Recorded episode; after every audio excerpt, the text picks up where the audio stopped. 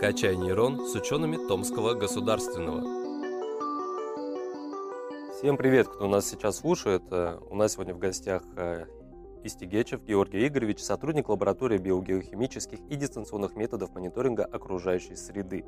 Эта лаборатория э, ведет исследования, которые ну, актуальны для многих людей, и в том числе есть экспедиции в северные широты. Сейчас мы подробнее узнаем, что это за экспедиции, с чем, чем они вызваны и какую пользу это может принести людям. Ну, для начала, вот э, север Сибири. Такой регион, который, ну, с определенных пор э, важен для ученых, там исследуют и флору, и фауну, и многие другие вещи. Вот как давно начались исследования в этом регионе? А, ну, собственно, освоение северных регионов, оно, можно сказать, в Сибири было чуть ли не самым первым, потому что э, все экспедиции заходили по рекам, соответственно, по рекам севера. Э, и, собственно, Северное море. Э, все первые путешественники, в принципе, были мореплавателями, и поэтому континент очень активно с севера исследовался, от границы, собственно, страны. Э, первые исследования, собственно, этому и были призваны установить наши границы нашей страны, империи в то время российской, и чтобы знать, чем мы владеем, чем дорожим. Сейчас уже все более, более детально mm. проводится. И что сейчас, какие исследования там ведутся? Mm. Ну, с каждым годом, точнее, с каждой эпохой разные задачи ставятся. Тогда вот нужно было установить границы, узнать владение. Потом в какой-то момент начались исследования э, недр Земли, соответственно, полезные ископаемые, нефть. На севере Западной Сибири у нас э, очень много нефтяных, газовых месторождений. Э, Восточная Сибирь — это огромные рудные запасы, тот же Норильский никель, вот заполярный город, тоже совершенно такой сумасшедший, как, как это называется, совершенно сумасшедшая вообще задумка была построить такой огромный город в такой труднодоступной местности. Вот. А сейчас людей волнует уже маленько другой вопрос как сказать, больше, наверное, своя безопасность и качество жизни э, теперь людей больше заботит. Поэтому э, наши все исследования привязываются э, к контексту глобального потепления. Вот, и мы проводим на севере сейчас исследования крупные, биогеохимические. То есть мы смотрим круговорот химических элементов. Нас, в частности, интересует углерод, Кроме углерода, очень важный вопрос, который волнует э, мировую общественность, это выделение парниковых газов. Мы к этому тоже привязаны. То есть, ну, парниковые газы и углерод, в принципе, они тоже взаимосвязаны, потому что при попадании углерода большого количества в, би в биосферу его начинает кушать всяческие микроорганизмы, и начинается выделение э, эмиссии парниковых газов, таких как метан. Вот. Хотя его и немного, но он всех пугает, потому что он, по-моему, там, в 20 раз более активный парниковый газ, нежели углекислый газ, и поэтому он тоже под прицелом. Давайте по порядку. Вообще mm-hmm. хочется узнать, как эти экспедиции проходят. Э, условия такие нешуточные, очень холодно. Вот как вообще готовиться изначально к таким экспедициям?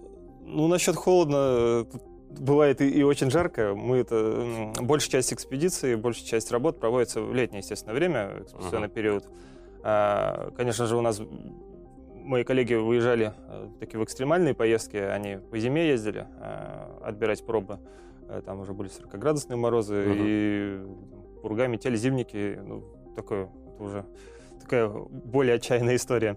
А мы обычно работаем в самый комфортный период на севере, это где-то август. Вообще, я первый раз попал на север, будучи на втором курсе, в 2011 году.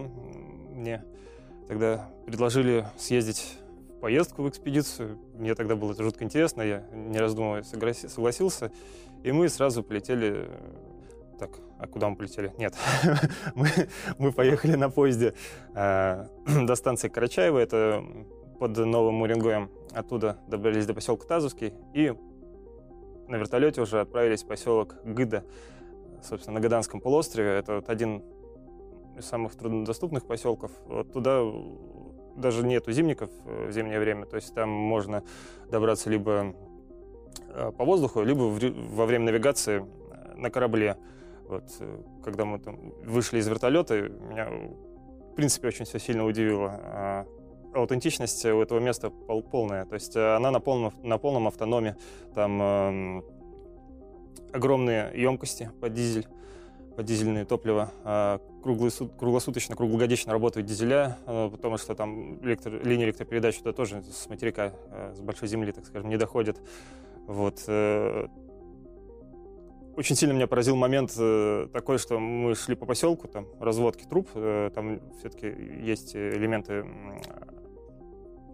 центрального отопления, потому что, ну, место такое, дров там не особо много в тундре.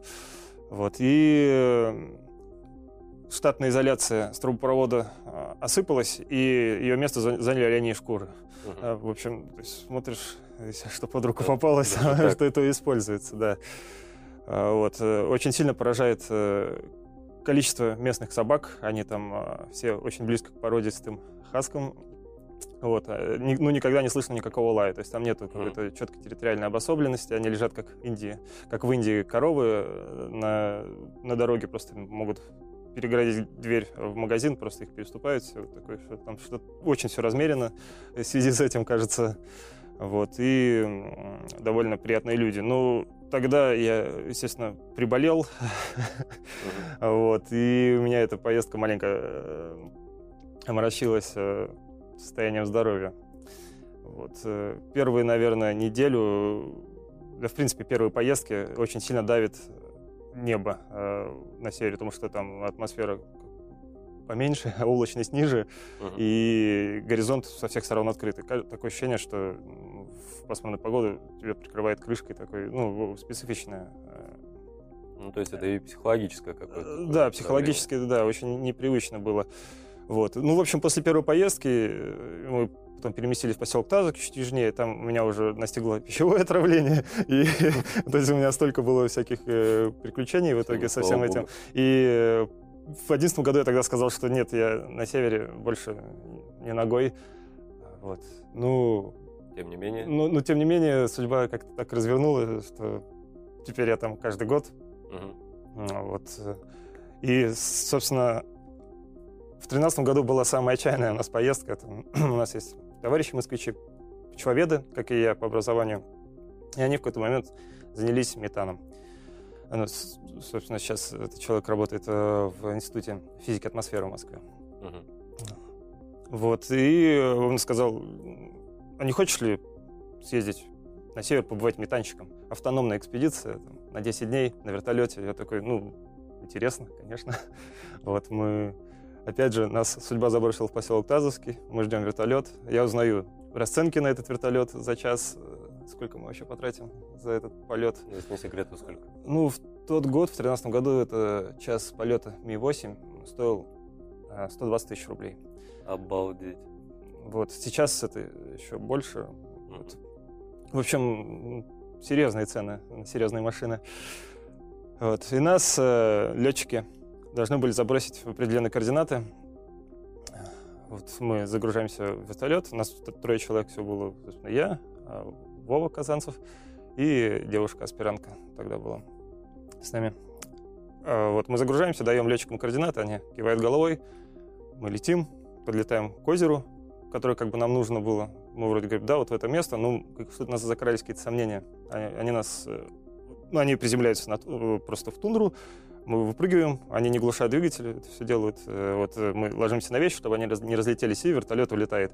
И в какой-то момент Вова смотрит и говорит, что-то место непонятное. Открывает координаты и понимает, что нас э, на километров 40, по-моему, там, или около того, не туда высадили, ага. потому что некорректно перевели летчики координаты из десятичных координат вот, в обычные с градусами и секундами.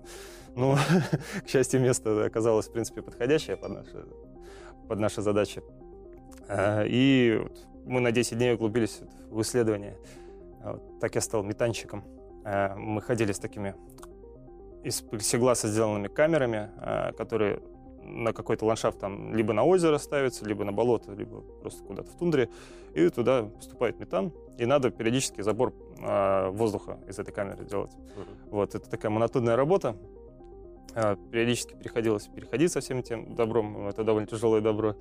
Вот, и мы 10 дней в таком режиме работали, расходились на километр два друг от друга, э, и где-то часов 8-10 вот, находились в полной изоляции, там ни связи, ничего. У нас был спутниковый телефон, мы там раз в несколько дней сеансы связи устраивали. И рация. Э, мы там раз в два часа спрашивали, все ли у нас в порядке. Вот. И опять же, у меня тогда произошло вот этот, а, произошла вот эта экспедиционная ломка, особенно вот изоляция. То есть первый, ну, целый день 10 часов, ничего, ни связи. У меня был плеер и книжка. Uh-huh. И, ну и семечек пакет, но ненадолго хватило. Вот. Э, это время, первые дни очень долго тянулось. Э, вот. Но в какой-то момент у меня, видимо, мозг отвязался от желания там соцсетей, каких-либо там других благ, связанных там с компьютером или с развлечениями. Uh-huh. И просто, просто какой-то полился поток мыслей. То есть вот, просто получалось проваливаться в какие-то размышления. Сидишь, э, то есть, работу сделал, ждешь, пока наберется новая проба воздуха, и все. Можно было просто сидеть, смотреть э, в горизонт и думать. Вот. Э. Ну, так Такое очень интересно. То есть вы не только выполняете там работу какую-то необходимую, но еще и такой эксперимент психологический можно провести. Не, не каждый вот ну, в обычной жизни такое решится. Хотя многие бы хотели там просто, например, денек провести там без социальных сетей, без интернета и посмотреть, вот как они будут на это реагировать. Ну да, сейчас, в принципе, даже сложно найти место, где можно, собственно, этим, этим заняться. Ну вот мой коллега Сергей Лойко, он у вас уже бывал, э, он э, в подобной в подобной работе как-то в изоляции написал несколько статей на блокнотике у себя. Вот. Так что это даже иногда продуктивно. А вот сейчас, э, вот в настоящее время, если вы отправляетесь в экспедиции, там какие работы ведутся? В настоящее время, собственно, мы занимаемся э, исследованием, исследованиями э, почвенных вод, вот открытых водоемов, рек, болот и озер. Вот. Также ведем, собственно, почвенные исследования. Мы работаем и в болотах, и в минеральных почвах. А, в болотах у нас основная задача это уточнить и выяснить запасы углерода а, в этих экосистемах.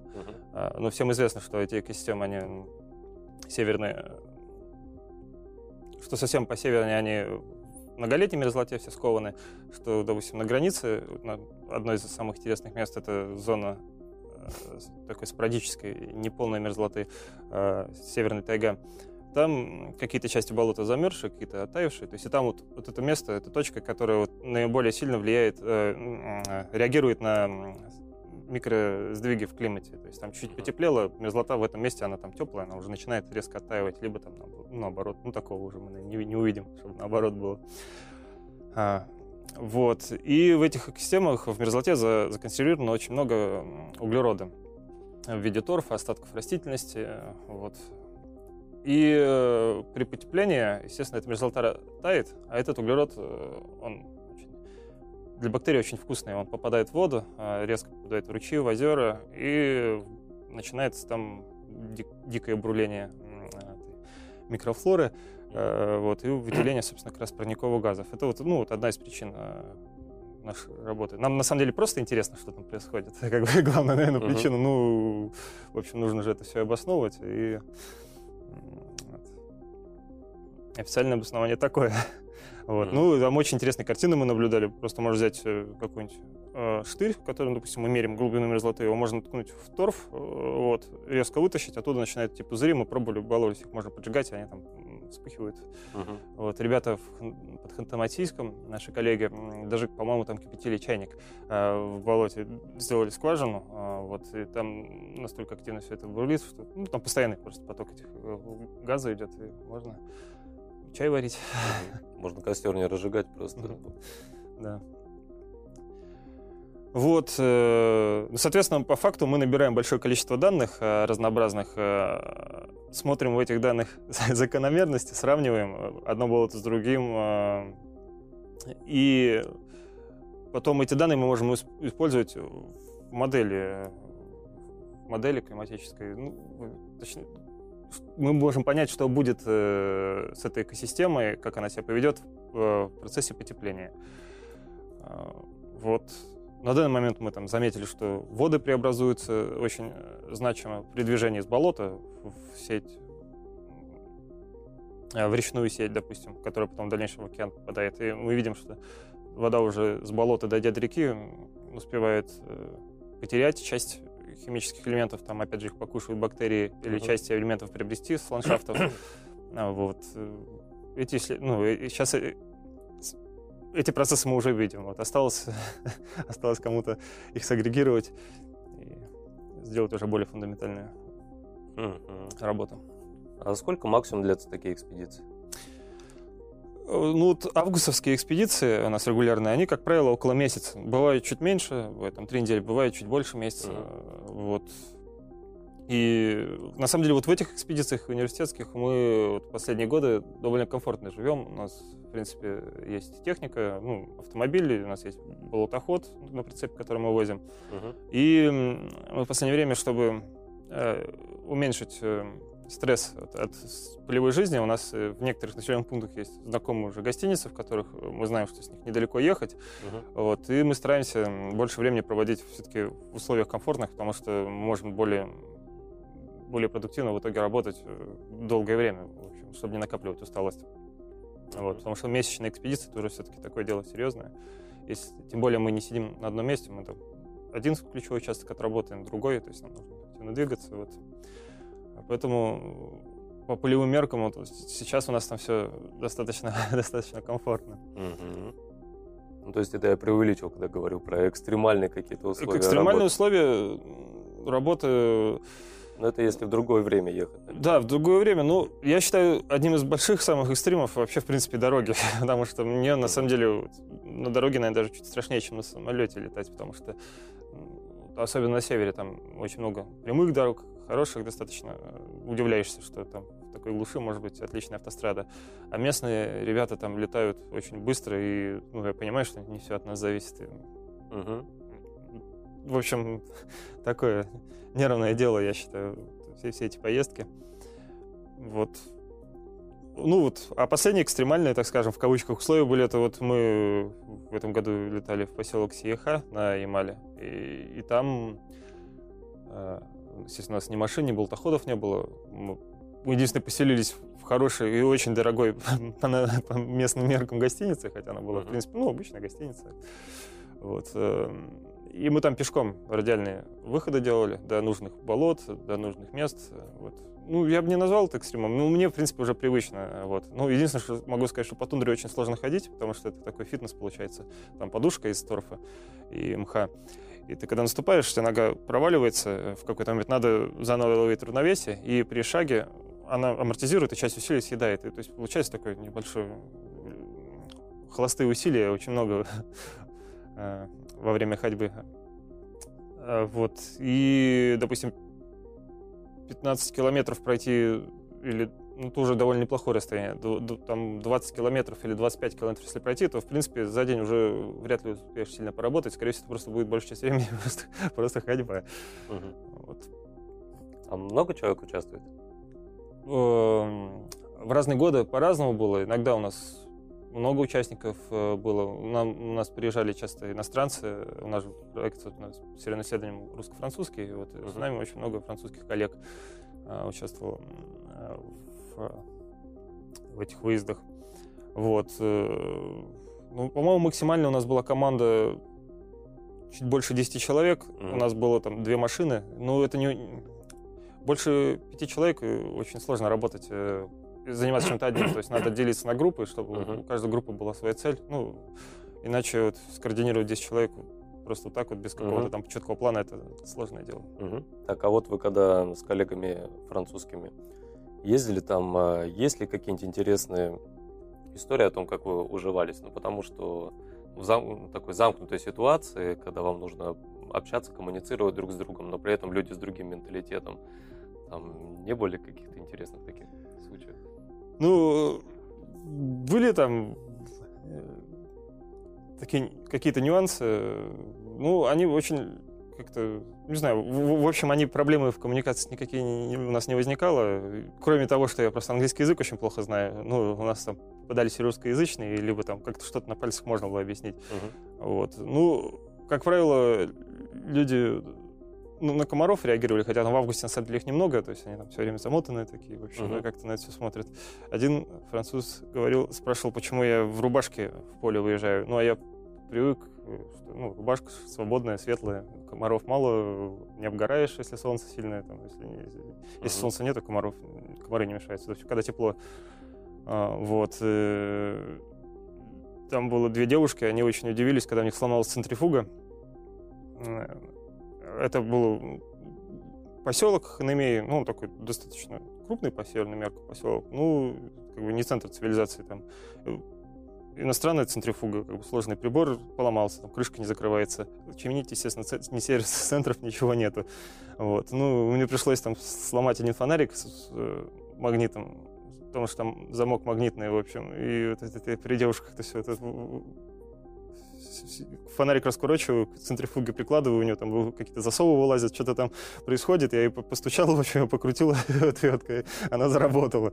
В общем, они такие, оп, ну, как это, как всегда, в общем, а, частая история ребят, что не, не ожидали, что можно, а, в общем, чего-нибудь сломать, что-нибудь ткнуть, и тут дальше прибор технологичный начинает дальнейшую деятельность исправную. Так, а вот вы, когда пробы отобрали необходимые, а, изучение этих проб, оно происходит уже по возвращении в университет или там на месте? Ой, это есть? очень интересная история. Это у нас такая после, после полевая медитация, это не дающая нам спать. Мы, как, как правило, если воду отбираем, почвами все просто мы там открываем их, допустим, сушиться, и они стоят у нас там сушатся, всю гостиницу заваливаем почвами.